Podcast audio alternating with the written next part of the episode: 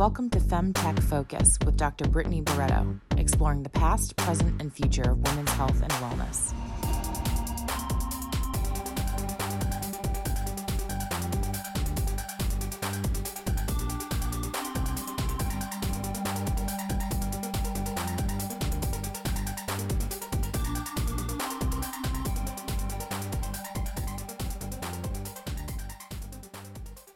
Welcome to the Femtech Focus podcast, where we have meaningful and provocative conversations with femtech experts. These academics, doctors, and innovators tell us about the past, present, and future of women's health and wellness. I'm your host, Dr. Brittany Barreto, and I want to tell you about an upcoming event at Femtech Focus. Do you actually know the anatomy of the vagina? Like, where's the urethra? Where exactly is the cervix? Where's the hymen? Does it actually pop?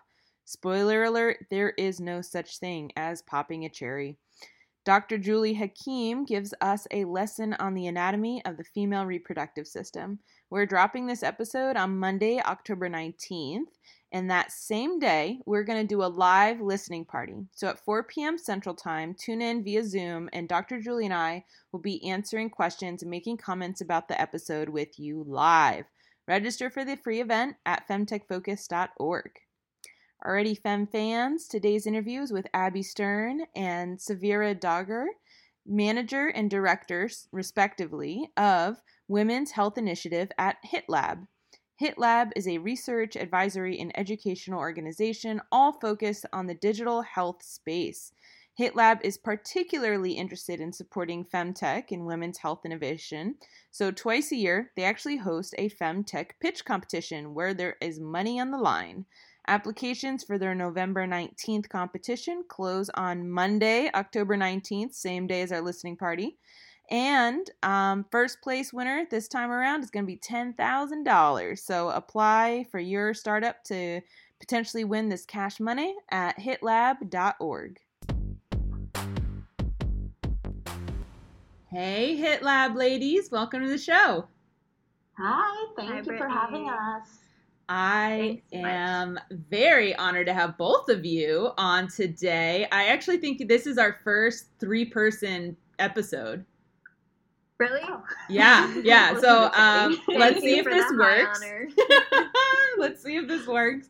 I think it'll work. I think it'll work. Well, this will this will be really fun. But um, so we have Abby and Savira here from Hit Lab. You ladies are leading the women's health initiative over there, and uh, Femtech Focus actually partnered with you on your on your last uh, pitch competition, right? Yes, um, part of our virtual boot camp and helping us, um, you know, mentor the the challenge finalists, and so we are so thankful for that partnership. So cool. Um, yeah. Yeah, that was great. That was probably honestly the first real partnership femtech focus got into where i like told the team my interns like oh my god we're partnered mm. with someone. So it's really cool to i was like we are something. We're we're we are something that to the point that we can partner. you know? Right. No oh my god your your background specifically in the work that femtech focus is doing is so aligned with what we hope oh. to you know, provide for our challenge finalists especially but for all the startups that we work with. So I would call it a perfect partnership. Perfect. Sorry, my dog is here. He's uh he bull with a very strong tail, and so he's knocking essentially in the wall. Um, Bobby and I both have ginormous dogs, dogs that are bigger than us, so we struggle with this. Oh my gosh, I'm holding his tail right now so it doesn't bang against the wall. Sorry, listeners. Um, well, let's get into your backgrounds. You know, a lot of our listeners, you know, you don't grow up saying I'm going to be in femtech. Maybe nowadays young people will, but we didn't, right? We didn't even know what that word was. Right. And so, yeah. um, can you each take a turn telling us about your background. What did you study? Where are you from? And how did you end up here?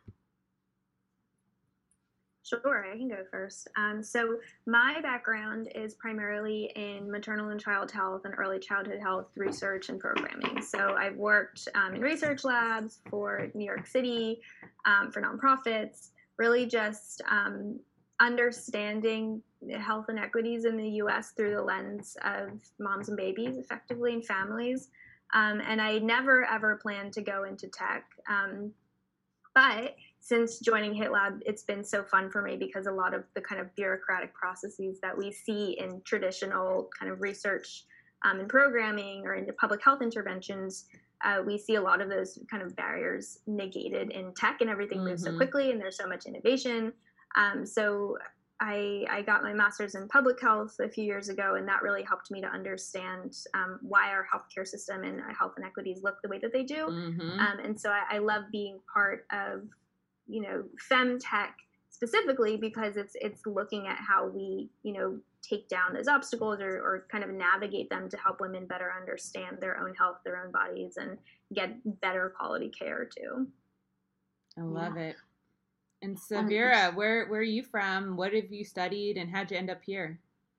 Yeah, so my background is in the clinical trial space, um, specifically in quality and patient safety, um, as well as health promotions. And part of that is, you know, bringing in the real world evidence, product development, things around that. And that's really where my passion grew, specifically in the technology space. But then, you know, pivoting into femtech, um, being a female, uh, you know, women's health is a passion of mine and you know seeing that there are so many gaps within the, the data and real world evidence and the scientific knowledge it, it's important that we do you know advocate for it and have a voice in that space. Mm-hmm. um, so um, my educational background is in health policy and economics. Um, i got my master's from cornell university and that's really where i looked into some of the, the gaps in healthcare um, and what we as um, a nation are doing to really address them. Um, yeah. I love it. You both came from like these this uh, general public health background, yeah. right? Yeah. And the thing mm-hmm. I always end the show with uh, and improving women's health and wellness improves everyone's health and wellness, right? Because Absolutely. women don't just birth women. Uh, women don't just live with women, right? There's like, if you improve a, a woman's uh, health and her mental health, her physical health, her spiritual health, emotional health, like you're improving that kid's health. You're improving you know her yeah. her job and therefore the economy. And like so i love that you're both from this like general public health and then you zoned in on the women because it it's kind of the same you know?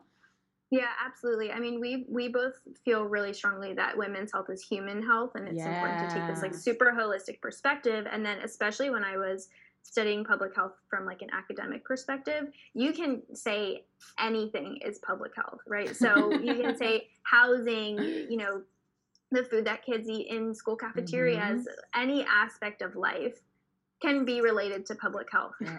Yes, and yes, once yes. those kind of deeper you go, the more in, in, passionate you get about it because you just learn more, and that can all be applied to women's health. that's Right. So I think that's where you know our passion kind of stems from, and and how it how important we feel that this field is. Okay, completely. I mean, echoing what Abby said, I think many times when people hear women's health, they just pinpoint and focus on reproductive health yeah. or um, pregnancy and, and motherhood, but women's health is well beyond that. You know, it's cardiovascular disease, it's it's diabetes, it's it's you know pelvic disease, it's it's everything around you know the entire body, um, including mental health. Um, yep. And these are all things that just get passed over when thinking and looking into women's health and that's something that we we try to focus on as part of the initiative is you know looking just beyond that reproductive and pregnancy but really encompassing the entire woman yeah yeah mm-hmm. to you know for many many millennia women have been seen as mostly a uterus for mm-hmm. pumping out babies you know one of the things when i first got into femtech was I was looking at like the like any women's hospital and I was like, what departments do they have there? And I was like, oh my god, women's hospitals are most mostly birthing centers. Like, yeah, I don't like they should just call it birthing center, like a baby yeah. hospital, you know, like newborn hospital. Because if it's a really woman's hospital, shouldn't they have like an Alzheimer's research lab and bone health mm-hmm. and all this other right. stuff? Anyways, um, obviously, all of my listeners know I have a lot of opinions, but um, good ones. backed by data, by the way, backed by yeah. data. Um, mm-hmm. So tell tell us about Hit Lab. So you both work at Hit Lab, and you both work in the Women's Health Tech Initiative. So tell us what is Hit Lab and what's that initiative about? Yeah, so HitLab is a it's it has three pillars to the organization. It's a research, advisory, and education organization, all focused within the digital health space. Um, because we've stemmed from Columbia University somewhat 20 years ago, um, we believe in the rigor of academic research and the data collected. Um, so we're, we're scientific backed, we're evidence backed, we're data driven organization where we're really trying to help the startups and the, the people within the community of digital health really gather the scientific knowledge needed to advance their technology. So some of the work that we do um, within the research area is uh, providing, um, you know, user experience or technical feasibility support or in the advisory area, helping with startups understand what is their business model or financial modeling. Um, and then in the education, because educating the general public about technologies is so important, mm-hmm. we, we have webinars and and um, we're also partnered with Columbia Business School for a variety of digital health educational programming um, to really just advance the knowledge for everyone. Awesome.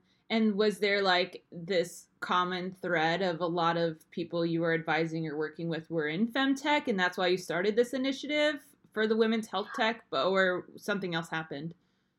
Yeah, no, something else happened actually. We were seeing that there was a lack of oh. techs ah. that were coming to us, and given that you know pretty much 100% of our research team is female driven, why are we not focusing on women's health? I mean, mm-hmm. come on, this is a passion of ours. We all love this. and that's really where it stemmed from. Um, our first challenge was in May 2019.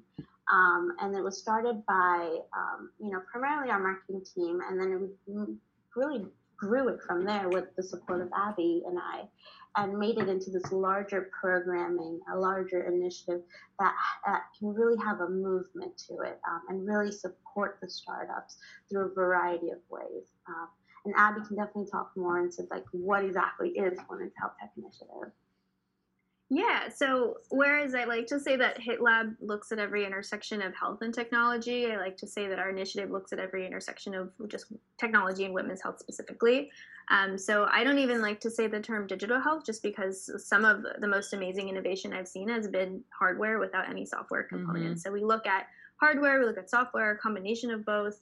Um, everything really that's just using innovation to look at problems of women's health that either haven't been looked at, at a lo- in a long time or only have a few solutions and need more or nobody's ever really thought of before mm-hmm. besides you know academic labs um, that's probably the most fun thing about working in femtech and specifically you know through this lens of our women's health tech challenge the initiative is just getting to talk to all of the amazing startup founders and, and really people who are are thinking beyond what we have now and what we could do better because obviously there's a ton we can do better and a ton that people are looking at um, so the women's health tech initiative really just aims to lend the research and strategy expertise and the rigorous methodology that we use to support the innovators that are doing this work mm-hmm. and so my understanding is that you have these two pitch competitions every year right mm-hmm. Yeah. Yeah. And exactly. when you when you told like the or, your organization that dog's tail again. I'm sorry. Very happy to hear. I just I want everyone to see he's he's a big guy. He's just a big guy over here banging his tail against the wall. I'm sorry. Come here.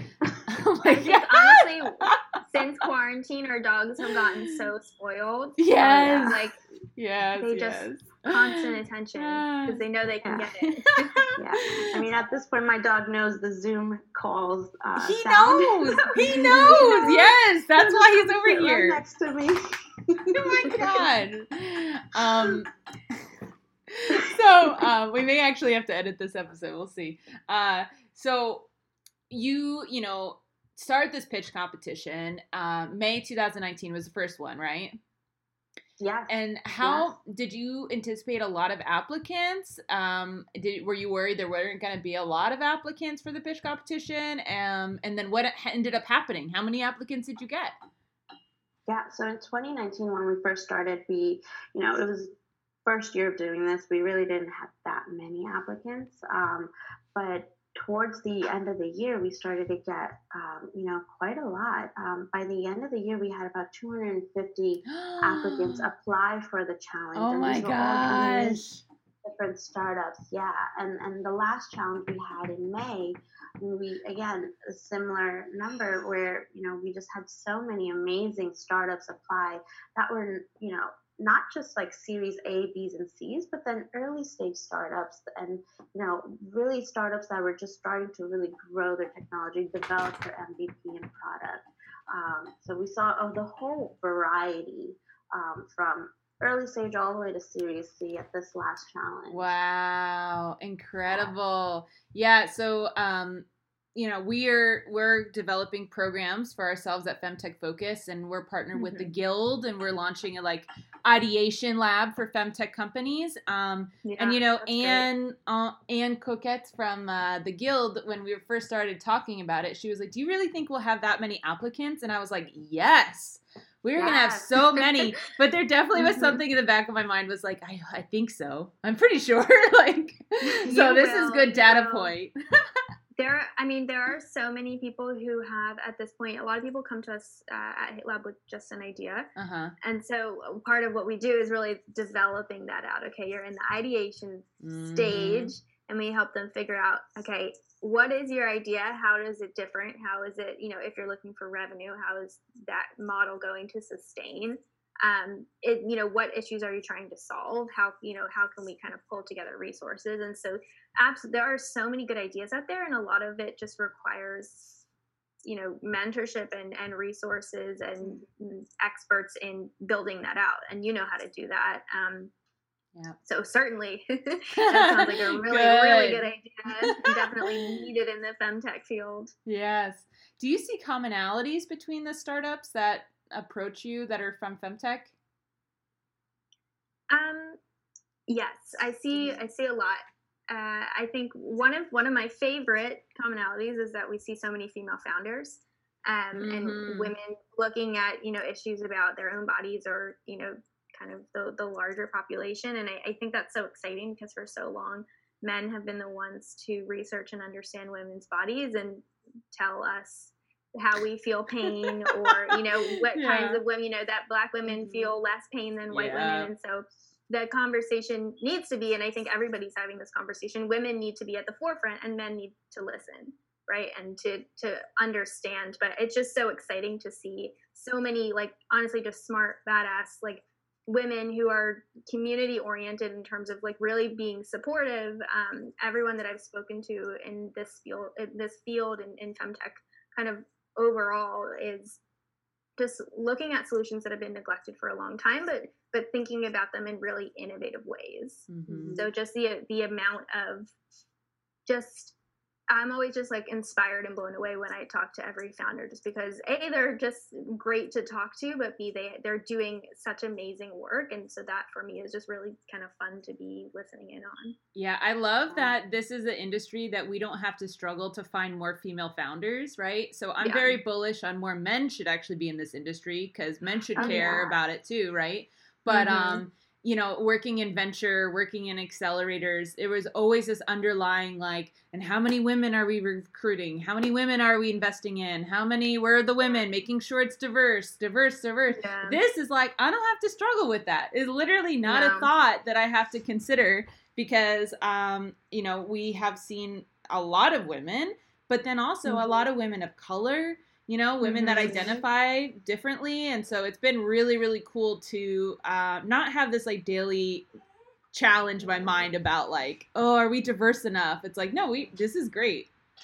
Totally. And then we can even I mean, we don't have to think about, you know, our diversity ratio in terms of gender or sex and we can that allows us to go deeper and make sure that voices within you know women or you know people who identify as women are are hurt. And so we're kind of like pulling deeper into the pool. So we we certainly have you know challenges in terms of whose voices are coming to the panel or who's showcased but mm-hmm.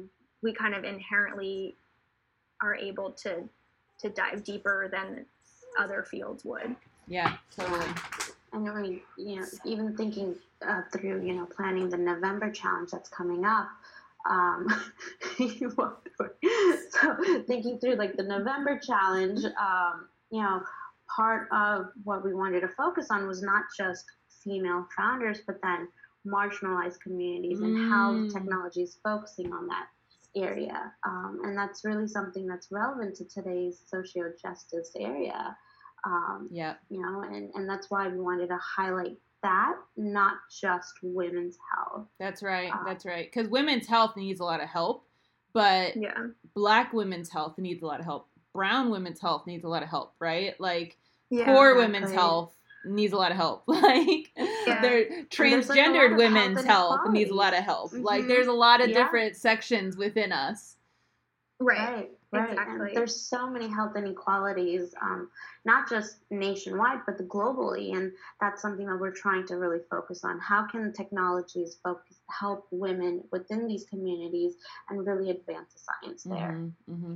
Do you have any advice for, um, you know, founders that are in femtech haven't heard of HitLab or your pitch competitions, do you have any advice for them as they um, look to enroll in your future programs? Yeah, follow us on all social media. Um, at this point, we're we're on Facebook, we're on Instagram, LinkedIn, Twitter. Um, so follow HitLab everywhere. Um, and you know, as we're we're advancing and getting closer to challenge dates, we'll, we'll be posting more about women's health tech and the applications and things of that nature and how other companies can get involved. But then, you know, just even outside of women's health, startups can just call us. We're more than happy to speak to any startup and help them in any way um, possible. And we're really not trying to break a startup's bank. We understand a lot of them are bootstrapped, mm-hmm. and we get it. We get it. Awesome. And we're trying to help them advance their science, not break their bank. Mm-hmm. So we're willing to work with you to really help you. Do you notice uh, like similar challenges that femtech companies have, and do you think there's certain advice that femtech companies need that's unique? I think that building out the evidence base sometimes is hard um, for companies because uh, because a lot of these problems just haven't really been looked at or the yeah. kind of the data is kind of buried deep down with maybe one researcher looked at it one time or mm-hmm. something like yeah. that so you know and then it didn't really go anywhere from there so even if the evidence is there we need more so a mm-hmm. lot of times you know the the evidence is required for investors to under a understand the problem and understand why this innovation is is then required to solve it um, so a lot of startups come to us, you know, without a ton of funding or they're still bootstrapping and it obviously we want to help them and we do everything we can. It's hard though when there isn't a budget for us to be able to help them with the evidence base. So I think there's kind of that chicken and egg situation because we we want to do the research and we want to help them understand the problem better, um, so that they can go get more funding, things like mm-hmm. that. So mm-hmm. that's that's one of our I think challenges that we see a lot. Um, but I would also say that because this field just seems to be blossoming and burgeoning, there there are more and more resources available. I feel like every day I'm learning about new things. Mm-hmm. So hopefully in the next few years that'll that that obstacle while investment is always going to be an obstacle, getting to that that part will be easier for femtech companies. Yeah. You know, we have a lot of um, university students that listen to this show and graduate mm-hmm. students who are like, I love femtech, but what am I going to do in it? And, you know, not everyone is the founder personality. Um, yeah. And so I think it's really interesting this public health background that y'all have and how that's kind of allowed you to work in the femtech space. Can you speak more about that? Do you think there could be like a femtech uh, public health master's degree or something?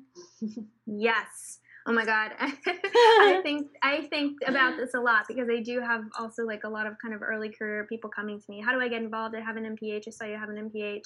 And honestly, it wasn't it wasn't a path that I predicted or kind of as we talked about in the beginning, yeah. I kind of didn't see myself down this, but now that I'm here, it's so exciting and it's such a cool way to be able to incorporate the public health background. And I think at least in my experience, um, public health programs, educational programs don't really talk about tech a ton. Um, there isn't a lot of talk about innovation um, mm. through technology, more so like, you know, really smart programming or smart interventions based on science, but technology is kind of lacking, at least when we talk about it or learn about it. So I, I think there could be an entire track devoted to, you know, public health innovation um, certainly femtech. I mean, I think mm-hmm. I tell everyone who who asks now is the perfect time to be getting into femtech. It is. Um, mm-hmm. I think in terms of um, startups, the one of the harder things about people with research and programming backgrounds is that startups need marketing, design, engineers, sales. Mm. They don't necessarily need research right away. Mm-hmm. So um, I think being able to hone in really on like UX is the best way for people who understand, you know, po- the populations, who understand the user. I think that's kind of one of the best ways for people with MPH is to kind of navigate through femtech. Um, but certainly there's a route and i think as the field grows the opportunities for people with this innate understanding of, of healthcare and health systems will grow as well yeah i mean just echoing what abby said i think if they really want to get involved in the femtech space just reach out to femtech um, mm-hmm. early stagers need the support they need the extra hands and if you have that time to volunteer and really want to get into the weeds and get that experience just volunteer your time you know, and they could use your support in a variety of ways. And, you know, it's okay not having that marketing background, you know, but mm-hmm. you have social media background. Everyone in our age does. Yep, you know? yep, that's right. that alone is enough of a support to help a early stage startup, you know, get up and going. Totally. Um, and and you'll learn so much hands on. It's amazing, you know, and you'll see the entire product life cycle through that way.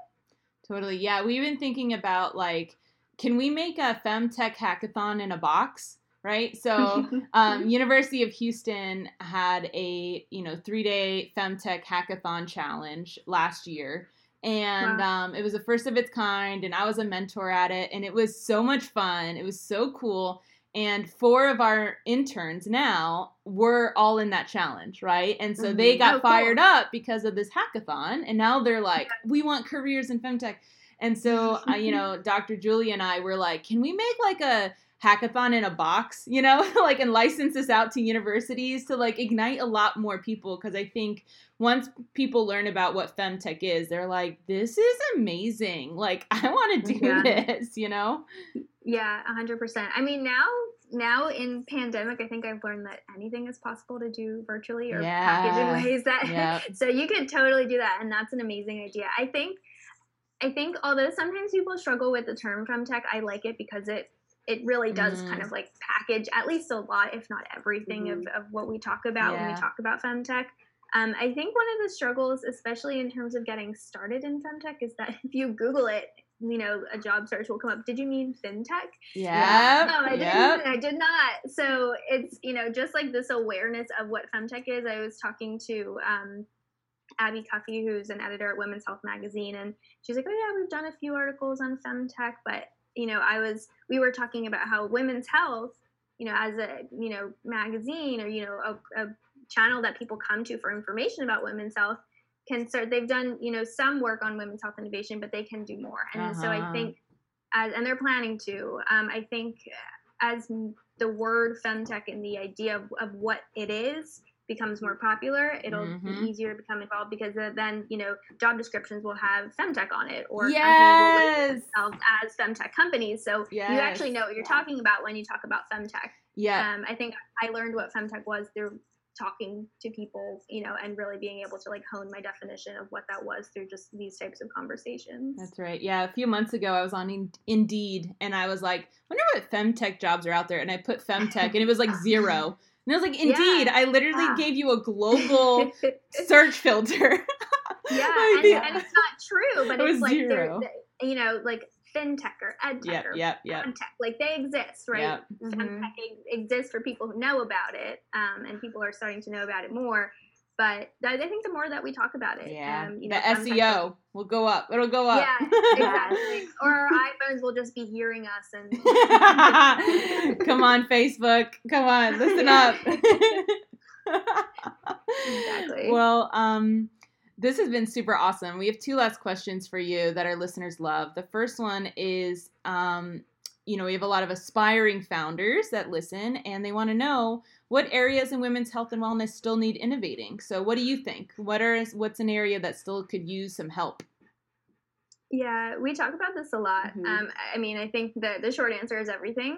Um, everywhere yeah. could still use help. Um, some some areas that I've been particularly interested in, especially in having conversations with founders as the nature of, of the work that we do. Um, one area is abortion. We see a yes. lot of like innovation in fertility and yes. pregnancy and having yes, healthy, successful pregnancies, and that's so important. We don't want that to change. We want that. We want that innovation to keep keep going at the at the lightning speed it is. Um, but we don't have a lot out there for abortion, and that's that's also a basic, yeah. you know, healthcare right and human Absolutely. right. Absolutely. Um, and so I've seen one company looking at this so far, um, but also given the inequity when it comes to abortion in our country, specifically, you know, uh, low socioeconomic status women or you know, women living in rural areas, we need so much more access to abortion. Um, it, it, comes into play, like we were talking about before, um, you know, the maternal mortality rates of Black women in this country. All of that isn't, you know, can is linked to access to these basic reproductive needs. So I think abortion is a um, is somewhere where we need help, and telehealth is like the perfect kind of portal to that. Mm-hmm. Um, and I'm. I'm excited to see you know what this one company is doing, and also you know where the field can take this further. Um, another area that I think a lot about is pelvic pain, mm-hmm. um, because you know there are some companies out there who are trying to understand it better. Hyivy Health is one of them. Um, I just spoke to the founder of Outu recently. She's looking at chronic pain and then how that affects pelvic pain specifically.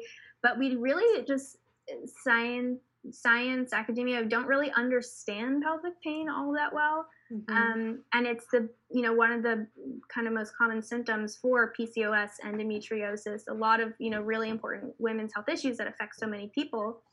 Um, and if we understood pelvic pain better perhaps we could understand those those issues better as well. So those those are two that i've been thinking about a lot um, and you know, hopefully I'm excited to see where the field takes it, but right now we definitely need more innovation there. Abby, yeah. I love the abortion thing. If I could just talk on that for one second, because yeah. um, I've been going to all these conferences for women's health and wellness, and I have yet to see an abortion panel. And I'm like, yeah. I'm I'm kind of upset about it honestly because I think the statistic in the United States is one in four women have an abortion.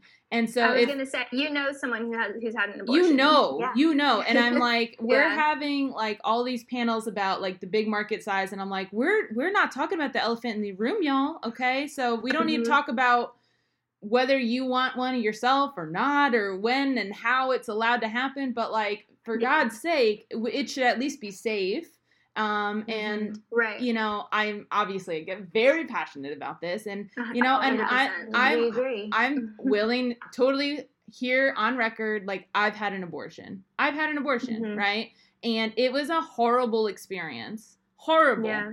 horrible mm-hmm. horrible experience. So when i hear people say like well i'm you know i'm pro-choice but i don't think people should you know use it as a form of uh, birth control i'm like i promise you Ain't nobody no, going to the abortion clinic every Friday night for their weekly abortion. No, all right, let me right. tell you, it's a horrible experience. Okay, yeah, you know that's the problem. It's such a stigmatized topic, especially in our nation, that no one feels comfortable talking about it. yes. because they don't talk about it, no one is aware of all of the variety of reasons women go for. Yeah, yeah, yeah. And, and because of that, it's we're not seeing innovation. We're not seeing any advancement in science in that space.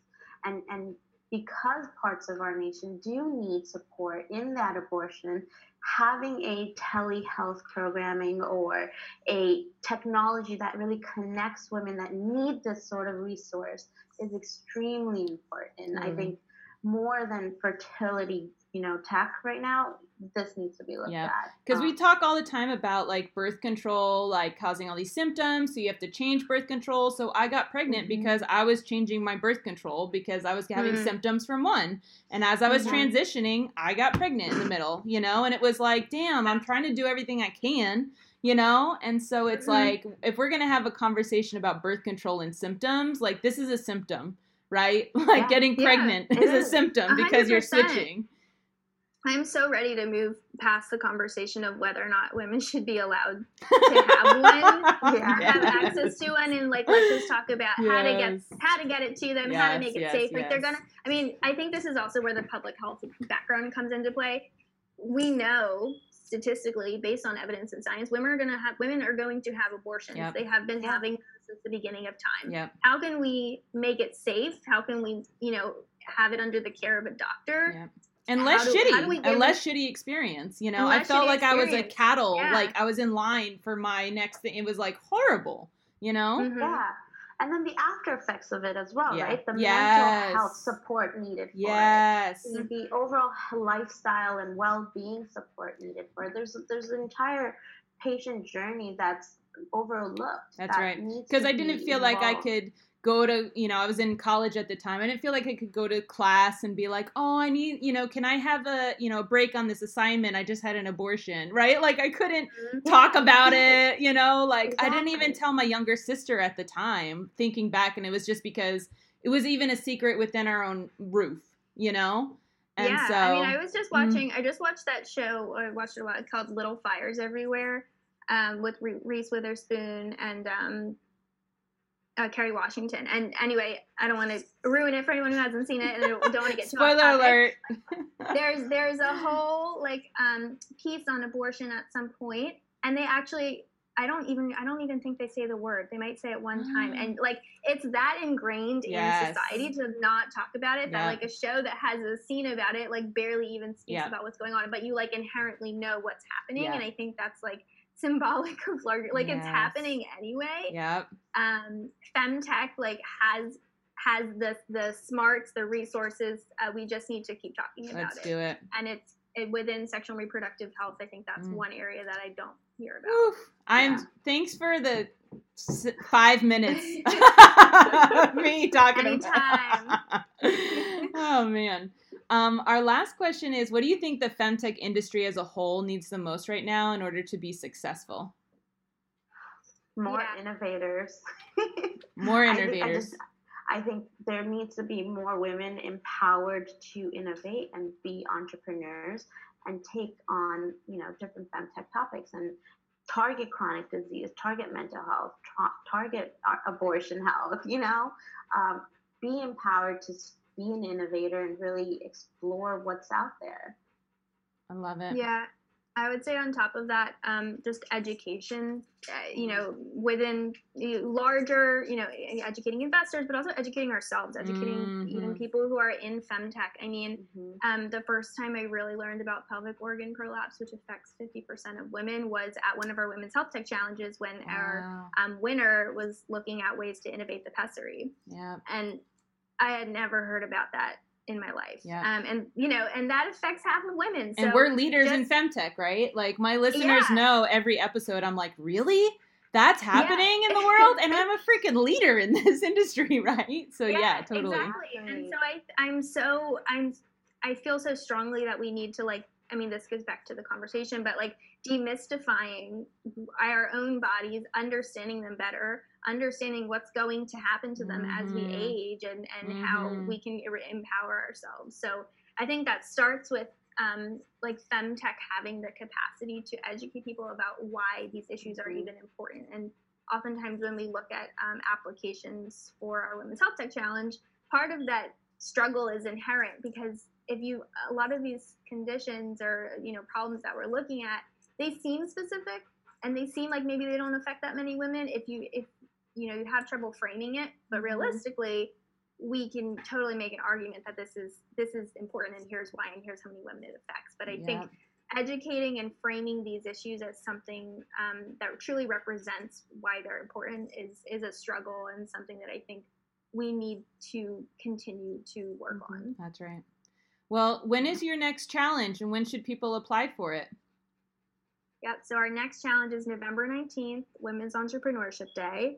Um, we will be calling all innovators who work at any intersection of women's health and technology. Uh, we're hoping that our application will be out by the end of the summer, so definitely look on LinkedIn and our website. Um, we're hoping to have that out in the next few weeks. Awesome. Um, Yeah, and definitely reach out to HitLab with any questions about our Women's Health Tech Initiative, the services that we can offer the femtech field. Um, and you'll be hearing hopefully more on that in the coming weeks. Perfect. Thank you, ladies, so much for your time today. This has been awesome. Thank, Thank you. you. Thanks for having fun. us. Yeah, this was fun. Bye. Thank you for listening to my interview with Abby Stern and Savira Dargar, manager and director, respectively, of the Women's Health Initiative at HitLab. If you're a femtech startup, be sure to apply for their Women's Health Initiative Challenge on M- November 19th and apply by October 19th. And you could potentially win $10,000 amongst other amazing prizes. You can apply for the competition at hitlab.org. And speaking of October 19th, that's also the day of our Vagina 101 podcast listening party at 4 p.m. Central. Register on our website, femtechfocus.org. And while you're there, be sure to subscribe to our newsletter and follow us on social. Until next time, Fem fans, keep innovating because improving women's health and wellness improves everyone's health and wellness.